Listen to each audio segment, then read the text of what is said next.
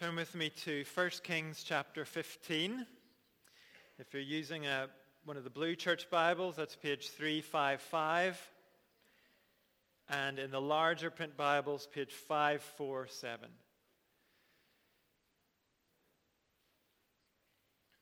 First Kings 15, and we're going to read in just a moment all of chapters 15 and 16. But before we do that, let me say two things by way of introduction to this. First, just a reminder that we are now dealing with a divided kingdom. We've seen that in recent weeks. We have Israel in the north and Judah in the south. That's the way things are at the moment. And the passage we're going to read this morning is going to bounce back and forward between the north and the south. It's going to keep referring to what's going on up here and what's going on down here and then back up again. We just need to be aware of that. And second, and this is important if we're going to get the point of the passage we're about to read, the first 14 chapters of 1 Kings have covered 60 years of history.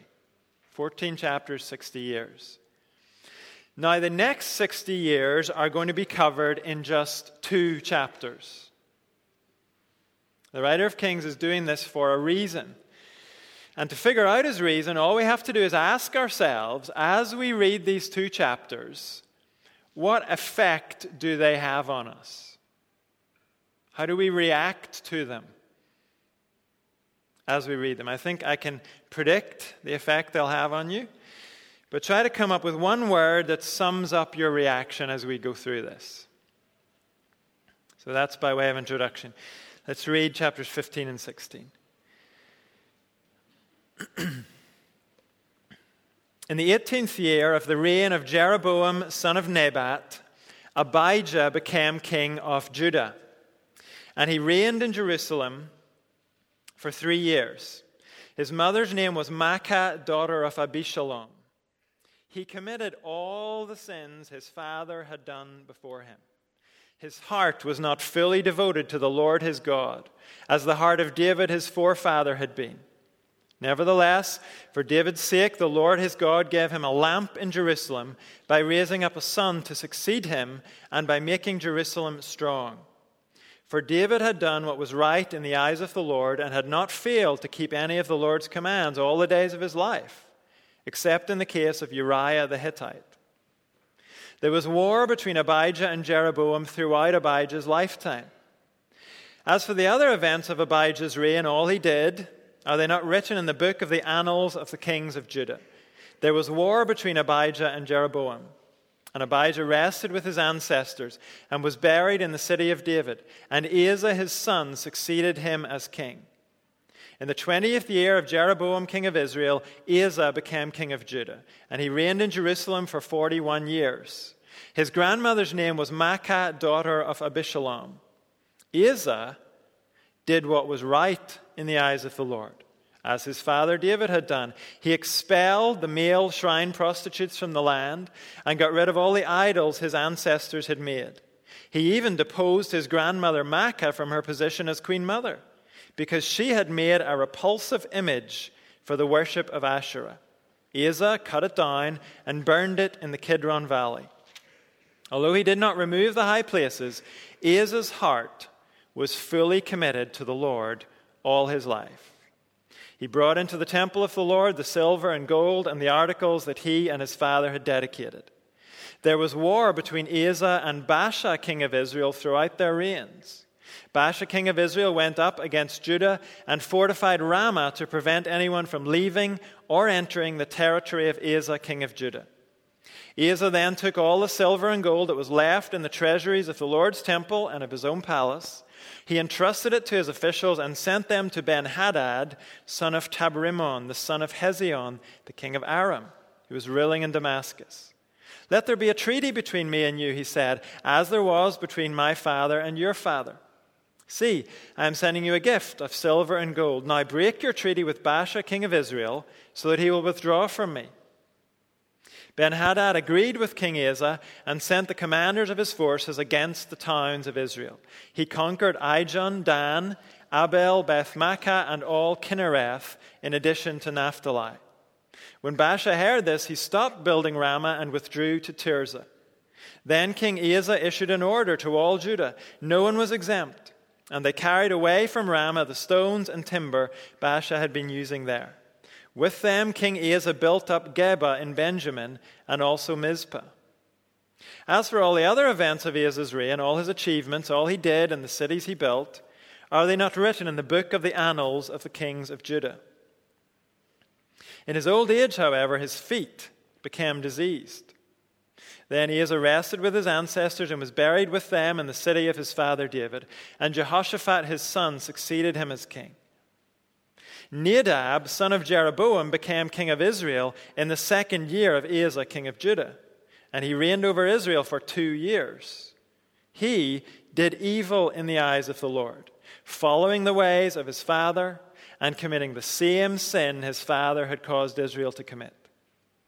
Baasha, son of Ahijah from the tribe of Issachar, plotted against him, and he struck him down at Gibbethon, a Philistine town, while Nadab and all Israel were besieging it. Baasha killed Nadab in the third year of Asa, king of Judah, and succeeded him as king. As soon as he began to reign, he killed Jeroboam's whole family. He did not leave Jeroboam anyone that breathed, but destroyed them all according to the word of the Lord, given through his servant Ahijah the Shilonite. This happened because of the sins Jeroboam had committed and had caused Israel to commit, and because he aroused the anger of the Lord, the God of Israel. As for all the other events of Nadab's reign, all he did, are they not written in the book of the annals of the kings of Israel? There was war between Asa and Baasha, king of Israel, throughout their reigns. In the third year of Asa, king of Judah, Baasha, son of Ahijah, became king of Israel in Tirzah, and he reigned for 24 years. He did evil in the eyes of the Lord, following the ways of Jeroboam, and committing the same sin Jeroboam had caused Israel to commit. Then the word of the Lord came to Jehu, son of Hanani, concerning Baasha. I lifted you up from the dust and appointed you ruler over my people Israel. But you followed the ways of Jeroboam and caused my people Israel to sin and to arouse my anger by their sins. So I am about to wipe out Baasha and his house and I will make your house like that of Jeroboam, son of Nebat. Dogs will eat those belonging to Baasha who die in the city, and birds will feed on those who die in the country. As for the other events of Baasha's reign, what he did and his achievements, are they not written in the book of the annals of the kings of Israel? Baasha rested with his ancestors and was buried in Tirzah, and Elah his son succeeded him as king. Moreover, the word of the Lord came through the prophet Jehu, son of Hanani, to Baasha and his house, because of all the evil he had done in the eyes of the Lord, arousing his anger by the things he did, becoming like the house of Jeroboam, and also because he destroyed it. In the 26th year of Asa, king of Judah, Elah, son of Baasha, became king of Israel. And he reigned in Tirzah for two years. Zimri, one of his officials who had command of half his chariots, plotted against him. Elah was in Tirzah at the time, getting drunk in the home of Arza, the palace administrator at Tirzah. Zimri came in, struck him down, and killed him in the 27th year of Asa, king of Judah. Then he succeeded him as king. As soon as he began to reign and was seated on the throne, he killed off Baasha's whole family. He did not spare a single male, whether relative or friend. So Zimri destroyed the whole family of Baasha in accordance with the word of the Lord spoken against Baasha through the prophet Jehu. Because of all the sins Baasha and his son Elah had committed and had caused Israel to commit, so that they aroused the anger of the Lord, the God of Israel, by their worthless idols. As for the other events of Elah's reign and all he did, are they not written in the book of the annals of the kings of Israel? In the 27th year of Asa, king of Judah, Zimri reigned in Tirzah for seven days. The army was encamped near Gibbethon, a Philistine town. When the Israelites in the camp heard that Zimri had plotted against the king and murdered him, they proclaimed Omri, the commander of the army, king over Israel, that very day there in the camp. Then Omri and all the Israelites with him withdrew from Gibbethon and laid siege to Tirzah. When Zimri saw that the city was taken, he went into the citadel of the royal palace and set the palace on fire around him. So he died because of the sins he had committed, doing evil in the eyes of the Lord and following the ways of Jeroboam and committing the same sin Jeroboam had caused Israel to commit. As for the other events of Zimri's reign and the rebellion he carried out, are they not written in the book of the annals of the kings of Israel? Then the people of Israel were split into two factions. Half supported Tibni, son of Ginath, for king, and the other half supported Omri. But Omri's followers proved stronger than those of Tibni, son of Ginath. So Tibni died, and Omri became king. In the 31st year of Asa, king of Judah, Omri became king of Israel, and he reigned for 12 years, six of them in Tirzah. He bought the hill of Samaria from Shemer for two talents of silver and built a city on the hill calling it Samaria, after Shemer, the name of the former owner of the hill. But Omri did evil in the eyes of the Lord and sinned more than all those before him. He followed completely the ways of Jeroboam, son of Nebat, committing the same sin Jeroboam had caused Israel to commit, so that they aroused the anger of the Lord, the God of Israel, by their worthless idols. As for the other events of Omri's reign, what he did and the things he achieved, are they not written in the book of the annals of the kings of Israel? Omri rested with his ancestors and was buried in Samaria, and Ahab his son succeeded him as king. In the 30th year of Asa, king of Judah, Ahab, son of Omri, became king of Israel. And he reigned in Samaria over Israel for 22 years. Ahab, son of Omri, did more evil in the eyes of the Lord than any of those before him. He not only considered it trivial to commit the sins of Jeroboam, son of Nebat, but he also married Jezebel, daughter of Ethbaal, king of the Sidonians, and began to serve Baal and worship him. He set up an altar for Baal in the temple of Baal that he built in Samaria. Ahab also made an Asherah pole and did more to arouse the anger of the Lord, the God of Israel, than did all the kings of Israel before him. In Ahab's time, Hiel of Bethel rebuilt Jericho. He laid its foundations at the cost of his firstborn son Abiram, and he set up its gates at the cost of his youngest son Segub, in accordance with the word of the Lord spoken by Joshua son of Nun. This is God's Word. And before we look at the details here, let's think about the overall impression we get from this passage. Here's my guess as to the one word that sums up our reaction to this it's tedious. Is that about accurate? Now, we might have said boring, but tedious means a bit more than boring. When we say something is tedious, we mean it just wears you out. Whatever the exact word we might have used in our heads, I would guess the effect of this is to make our eyes glaze over as we read it. It all begins to blur together. We have trouble keeping all this straight in our heads. It sounds like the same old story over and over again. And what you and I need to realize is that is not an accident. This is different from the first 14 chapters of Kings. Those chapters were memorable. These chapters are not. We know that the writer of Kings is well capable of presenting things in a memorable, colorful way for us. In fact, in chapter 17, which we'll get to next week, the writer of Kings will go back to doing that.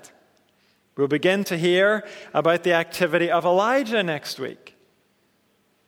Those are events that we read once in the Bible and we remember for the rest of our lives. They're described so colorfully for us. So the fact that these chapters are wearisome, it's not because the writer of Kings can't do any better.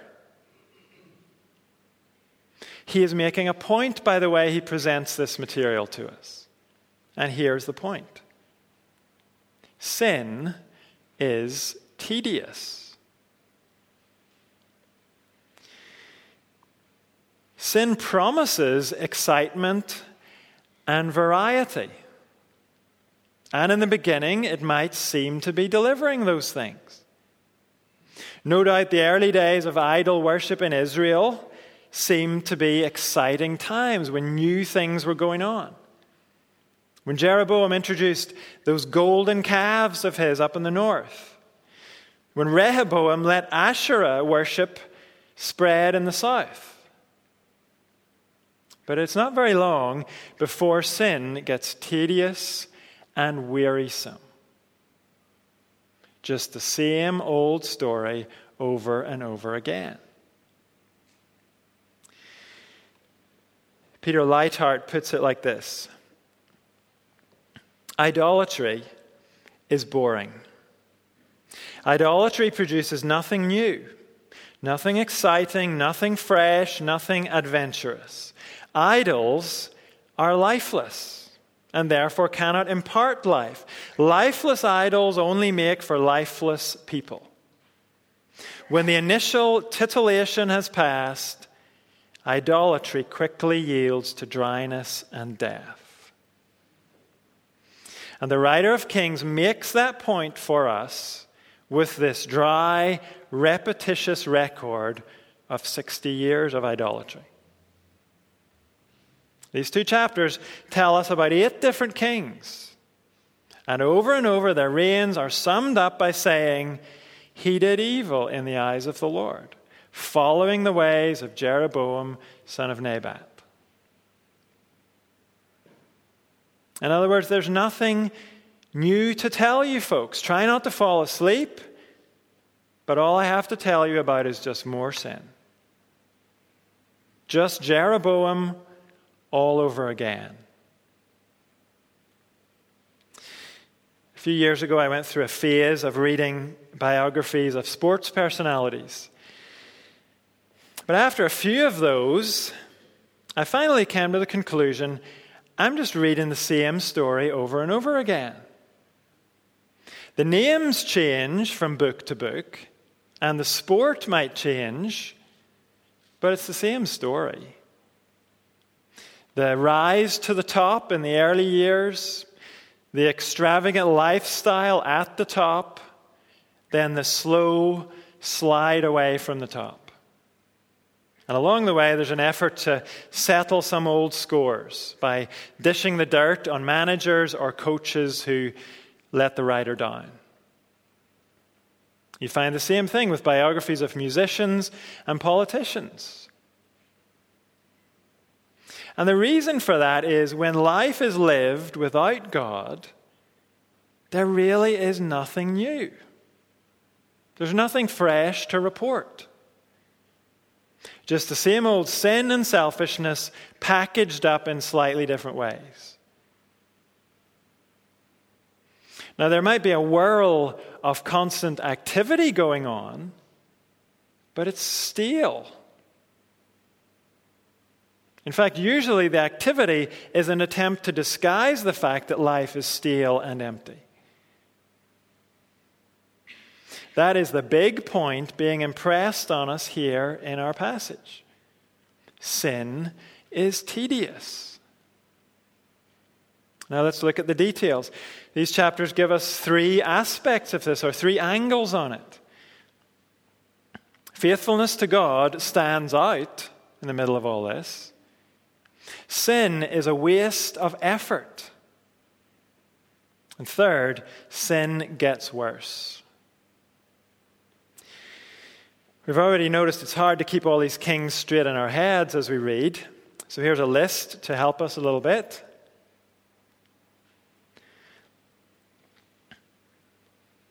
In chapter 15, we start off with two kings of Judah Abijah and then Asa. And if we set this in the wider context, we notice that faithfulness to God stands out. After the death of Solomon, a few chapters ago, 1st and 2nd Kings tell us about 38 different kings and one queen. 39 rulers, and only eight of them are given a positive report. Only eight of them did what was right in the eyes of the Lord.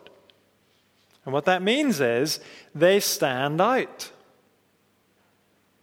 When sin and disobedience is the norm, then those who honor God are going to be very noticeable. And Asa is the first one to stand out. Before he arrives, we're told about his father Abijah. Look at chapter 15, verse 1. In the 18th year of the reign of Jeroboam, son of Nebat, so that's what's going on in the north, Abijah became king of Judah in the south. And he reigned in Jerusalem for three years. His mother's name was Maacah, daughter of Abishalom. He committed all the sins his father had done before him. His heart was not fully devoted to the Lord his God, as the heart of David his forefather had been. Abijah's grandfather, Solomon, introduced other gods. Abijah's father, Rehoboam, let the whole thing roll on. And Abijah isn't going to do anything different. In fact, his reign is so much in line with his father's, it's like Abijah isn't even there. If you look down to verse 6 of uh, chapter 15, the NIV has translated it like this There was war between Abijah and Jeroboam throughout Abijah's lifetime. But literally, verse 6 says, there was war between Rehoboam and Jeroboam all the days of his life.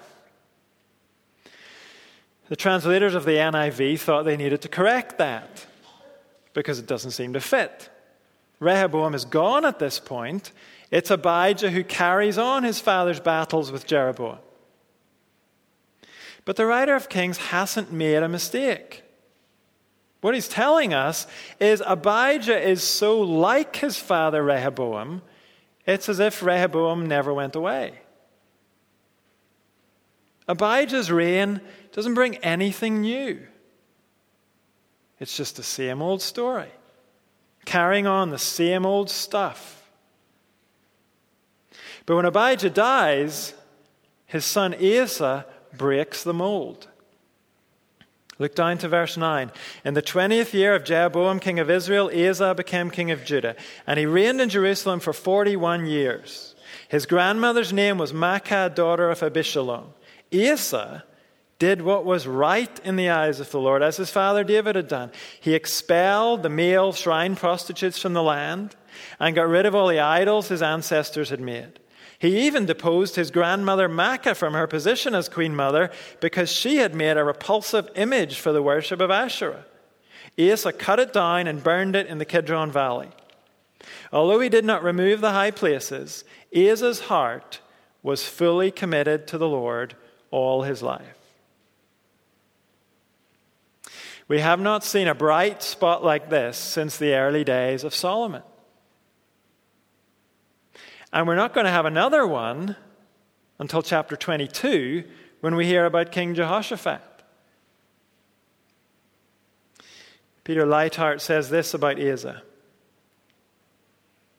Heir to three generations of idolatrous tradition, child of idolaters, Asa reverses course and turns Judah back to Yahweh, the personal name of Israel's God. There is no explanation, only Asa did what was right.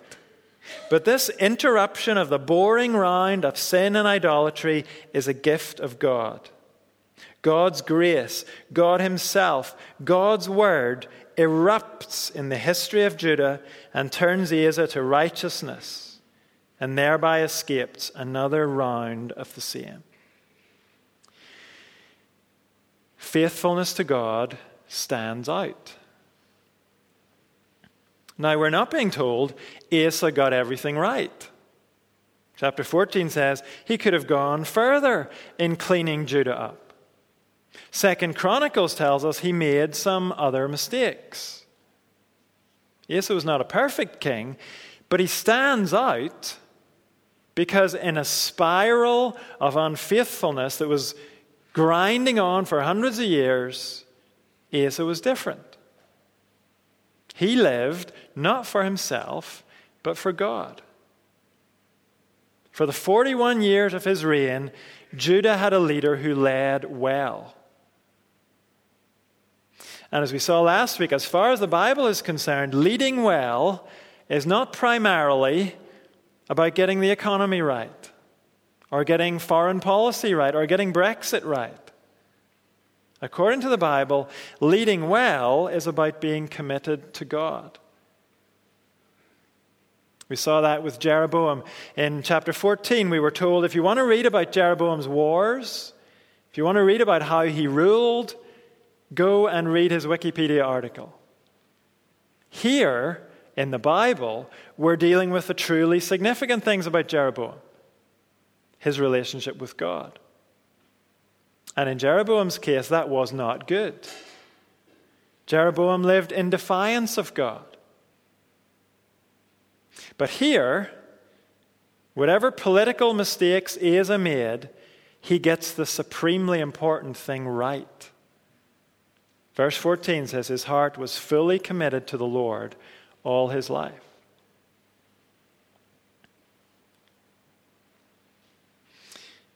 The message is if you want to stand out, live for God. If you want your life to count, don't do the stuff everyone else is doing. Let God's word guide you. If you do, your life will have color and richness to it you could never have imagined possible. A writer called Trevin Wax says The dead fish floats downstream. It's a sign of life to resist the flow of your culture and stand against the tide. All of us feel the pull of our culture. We might feel it in different ways, but we feel some sort of tug to just go with the flow, to float along with the selfishness and the greed and the lack of boundaries that are just normal all around us. To float along with the outlook on life that says, never mind God, I am the center of the universe. It's not easy to swim against that but it's a sign of life when we do swim against it. It's dead things that float along with the tide. And the New Testament says those who are not following Jesus Christ are dead. So let's not be surprised if our commitment to Christ makes us the odd one out a lot of the time. At work or school or maybe even at home. It's always been that way. Faithfulness to God always stands out. But standing out for that reason is not something to be ashamed of. It means you're alive in a sea full of death. That's what made Asa stand out. Verses 15 to 24 give us more details about his reign, but we've already heard the most significant bit. He is one of the few rulers who lived for God. And then in verse 25, we jump up to Israel in the north to hear about Jeroboam's son, Nadab, and Nadab's successors, Baasha Elah, and Zimri. These four men show us another aspect of the tediousness of sin. They show us that sin is a waste of effort. These men are living in defiance of God's word, each of them. So everything they do, sooner or later, is doomed to fail.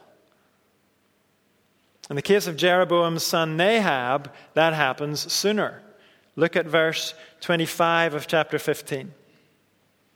Nadab, son of Jeroboam, became king of Israel in the second year of Asa, king of Judah, and he reigned over Israel for two years.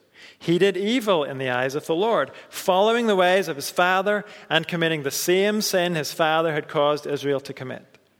Baasha, son of Ahijah from the tribe of Issachar, plotted against him, and he struck him down at Gibbethon, a Philistine town, while Nadab and all Israel were besieging it. Baasha killed Nadab in the third year of Asa, king of Judah, and succeeded him as king. As soon as he began to reign, he killed Jeroboam's whole family. He did not leave Jeroboam anyone that breathed, but destroyed them all, according to the word of the Lord given through his servant Ahijah the Shilonite. This happened because of the sins Jeroboam had committed and had caused Israel to commit, and because he aroused the anger of the Lord, the God of Israel. Nadab chose to follow the ways of his father. But his father had already been told that was a dead end way to live. So now Jeroboam's descendants are all gone. There's a new royal family. But what we discover is they live in exactly the same way. And they run into the same brick wall. Verse 33. In the third year of Asa, king of Judah, Baasha, son of Ahijah, became king of all Israel in Tirzah. He reigned for 24 years. He did evil in the eyes of the Lord, following the ways of Jeroboam and committing the same sin Jeroboam had caused Israel to commit. Then the word of the Lord came to Jehu, son of Hanani, concerning Baasha. I lifted you up from the dust and appointed you ruler over my people Israel. But you followed the ways of Jeroboam and caused my people Israel to sin and to arouse my anger by their sins. So I am about to wipe out Baasha and his house, and I will make your house like that of Jeroboam son of Nebat. Dogs will eat those belonging to Baasha who die in the city, and birds will feed on those who die in the country. Baasha got rid of Jeroboam's family then he followed the ways of Jeroboam himself. So it's no surprise when God says his dynasty is going to end the same way Jeroboam's ended. The prophecy there about dogs and birds is exactly the same as the prophecy that was given to Jeroboam back in chapter 14. Different family, same issue.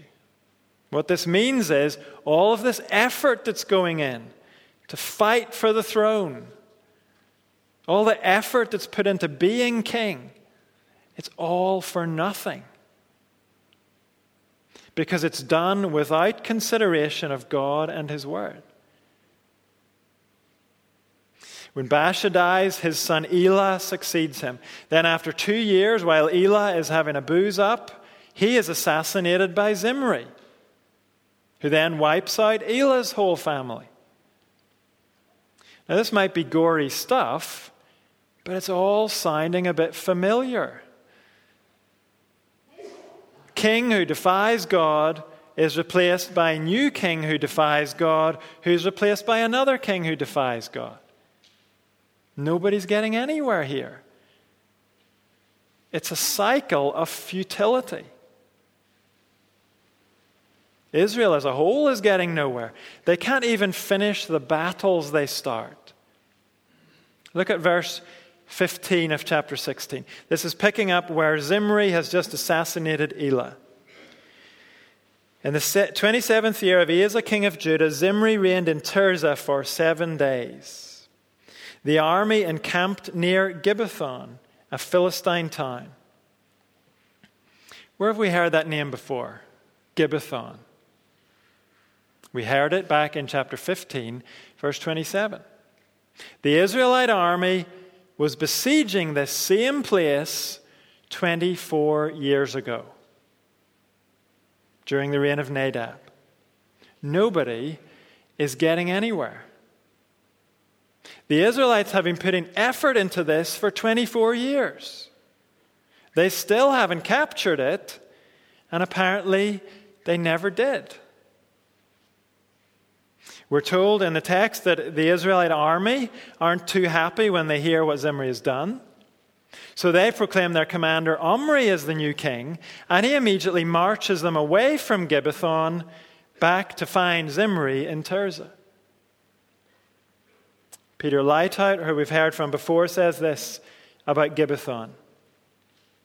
24 years of siege warfare ends with Israel walking away from the battle, and they never return. Gibbethon is never again mentioned in Kings or in the rest of the Old Testament. And the text leaves us with the distinct impression that Gibbethon remains forever in the hands of the Philistines. 24 years of supplies, death, blood, all wasted. During those 24 years, kings who defied God tried to make progress, but it was all futile. Their inability to capture Gibbethon is just an illustration of the fact that sin is a colossal waste of effort. That's true whether we're talking about godless leaders or godless movements, and it's true of ordinary lives like yours and mine. Effort that defies God or ignores God cannot achieve anything that lasts. The book of Ecclesiastes says if we try to find satisfaction and fulfillment by accumulating money, for example, it's a wasted effort. Because whoever loves money never has money enough. Whoever loves wealth is never satisfied with their income. If we look to our bodies for fulfillment, that's a wasted effort. The beauty and strength of these bodies will eventually fade. No matter how many weights we lift, how many miles we run, or how many anti aging creams we buy. Earning money is a good thing, taking care of our bodies is a good thing. But the point is, if we live for those things, then we are idolaters just as much as Jeroboam and these other kings were. We're making gods out of things that are not God. That is sin. And all of the effort we put into it is wasted effort. Only a life lived for God can produce anything lasting. Jesus said to his followers, I appointed you so that you might go and bear fruit. What kind of fruit? Fruit that will last. One of the many tedious things about sin is that it's effort which will bear no lasting fruit. Ecclesiastes says it's like chasing the wind. If you and I want our lives and our efforts to count, we need to consider God and His Word.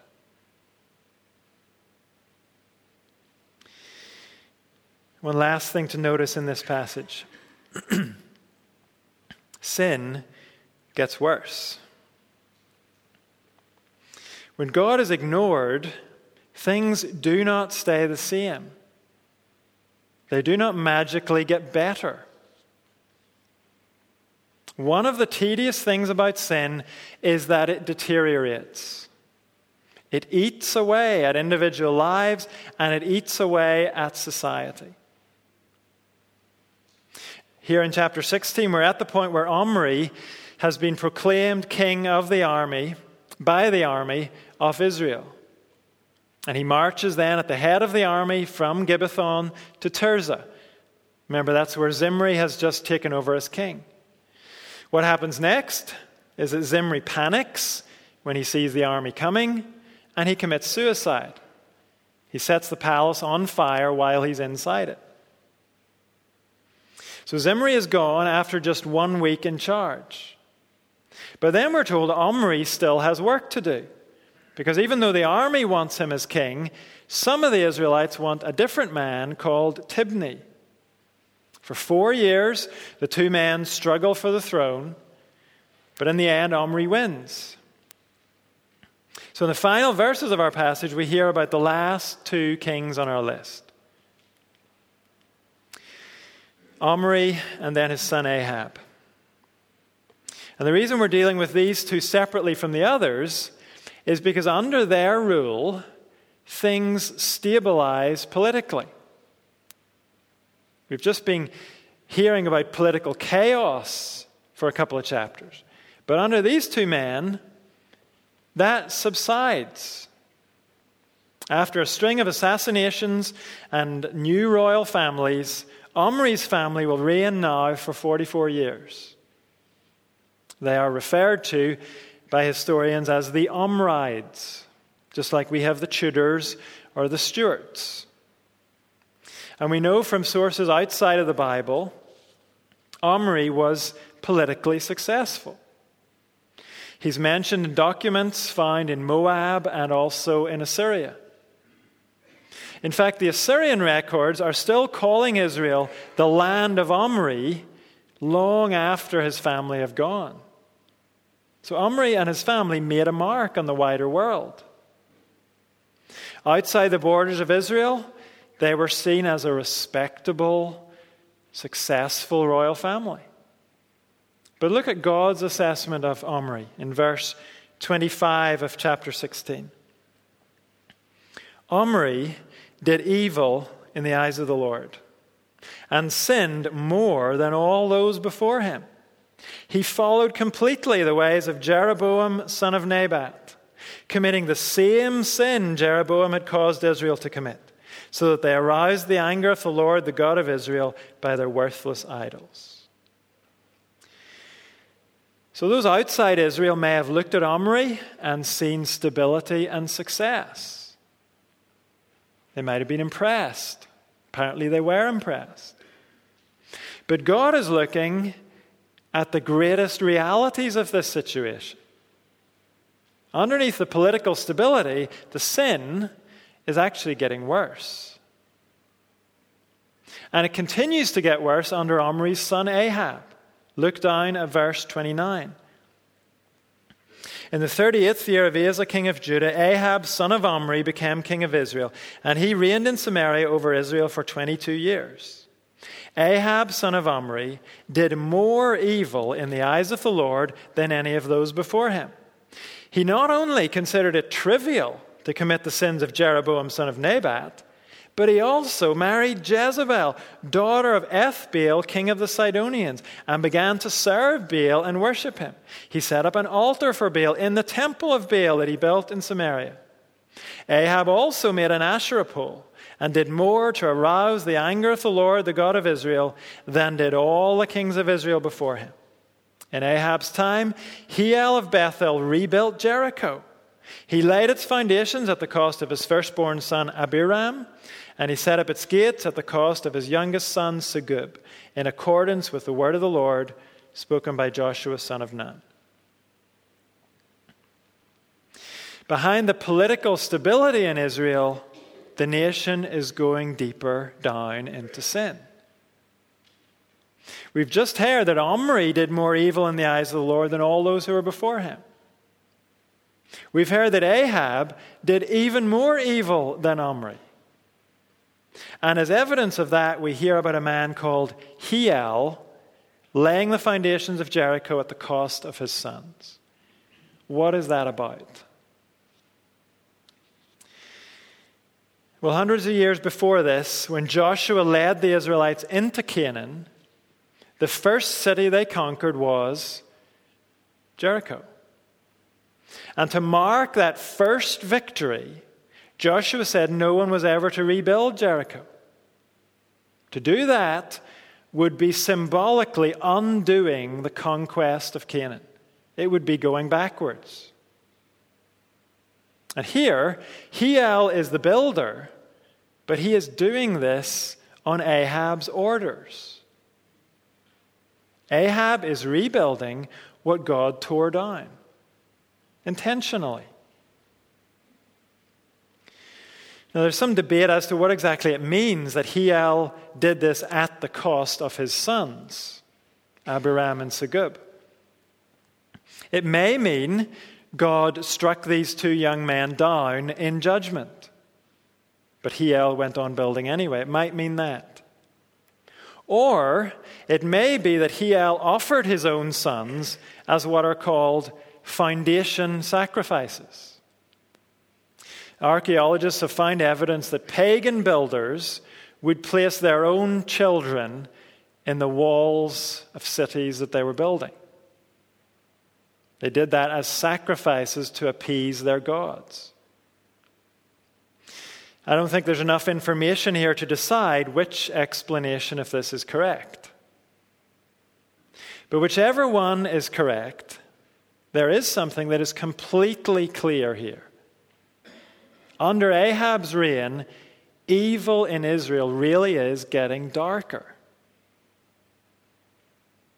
For all of its apparent success, this is a society becoming ever more bold in its defiance of God and His Word.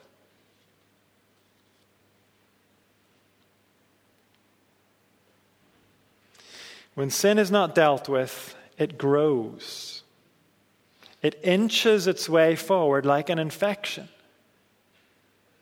That's true in a society, and it's true in our own lives. When we choose to ignore God's word in the little things today, it will not be long before we're also ignoring it in the big things. Here in Israel, it all started because Jeroboam ignored God's command not to make an image of God. Just a little thing, it seemed like. Just to keep the northerners from going down to Jerusalem. I'll give them something else to worship. But now, years later, under Ahab, the true God has been forgotten. There's a temple to Baal now, there's a pole for Asherah. And the pagan city of Jericho has been rebuilt. When sin is not dealt with, it doesn't stand still, it gets worse. One of the tedious things about sin is that it takes over. It is not content to have a little corner of society. It's not content when we give it a little corner of our lives. It keeps on eating away at true worship and true obedience. If you've been thinking you can give sin just a little compartment in your life, don't be silly. It won't stay in that compartment you give it. It will slither its way into other areas of your life. The way forward is not to try to keep sin under control or keep it on a lead. The only solution is to be fully committed to God.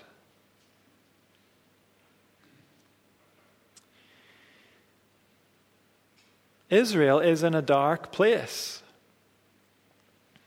Whatever it means that Jericho was rebuilt at the cost of Hiel's sons, it is not good. It's a sign things are getting darker. And God will not let it go on indefinitely. He will intervene to bring judgment on sin and to deliver his faithful people. In the weeks to come, we'll see how God intervened in Israel. He did it through a man called Elijah. Through Elijah, God broke into this tedious cycle of sin. He brought light into the gloom and darkness. And through Elijah's work, God was giving a foretaste of a much, much greater intervention. It was already being spoken about in the Old Testament. We heard earlier from Isaiah chapter 60, a prophecy of light in the darkness, spoken to Israel. Arise, shine, for your light has come, and the glory of the Lord rises upon you. See, darkness covers the earth, and thick darkness is over the peoples. But the Lord rises upon you, and his glory appears over you. Nations will come to your light and kings to the brightness of your dawn. The New Testament says Jesus Christ is that light shining in the darkness. It tells us Jesus came to set us free from the sin that wears us down. He did that by taking a human body, becoming one of us. Then he took the darkness of our sin on himself. He carried it on his back to the cross so we could be free from it. We don't have to float along with the stream anymore. We don't have to live our lives for things that are going to pass away. We don't have to be slowly but surely eaten up by sin and ground down by it. We can leave that old story behind us. We can be part of a new story. The new life Jesus gives is sweeter, it has more color and more richness to it than anything sin could ever give us. And it never ends. So let's not settle for the same old story of sin. In Jesus Christ, all of us are invited to a life where we are more than conquerors. That's how the New Testament describes life with Christ. And we're going to remind ourselves of that before we gather around the Lord's table as we sing More Than Conquerors.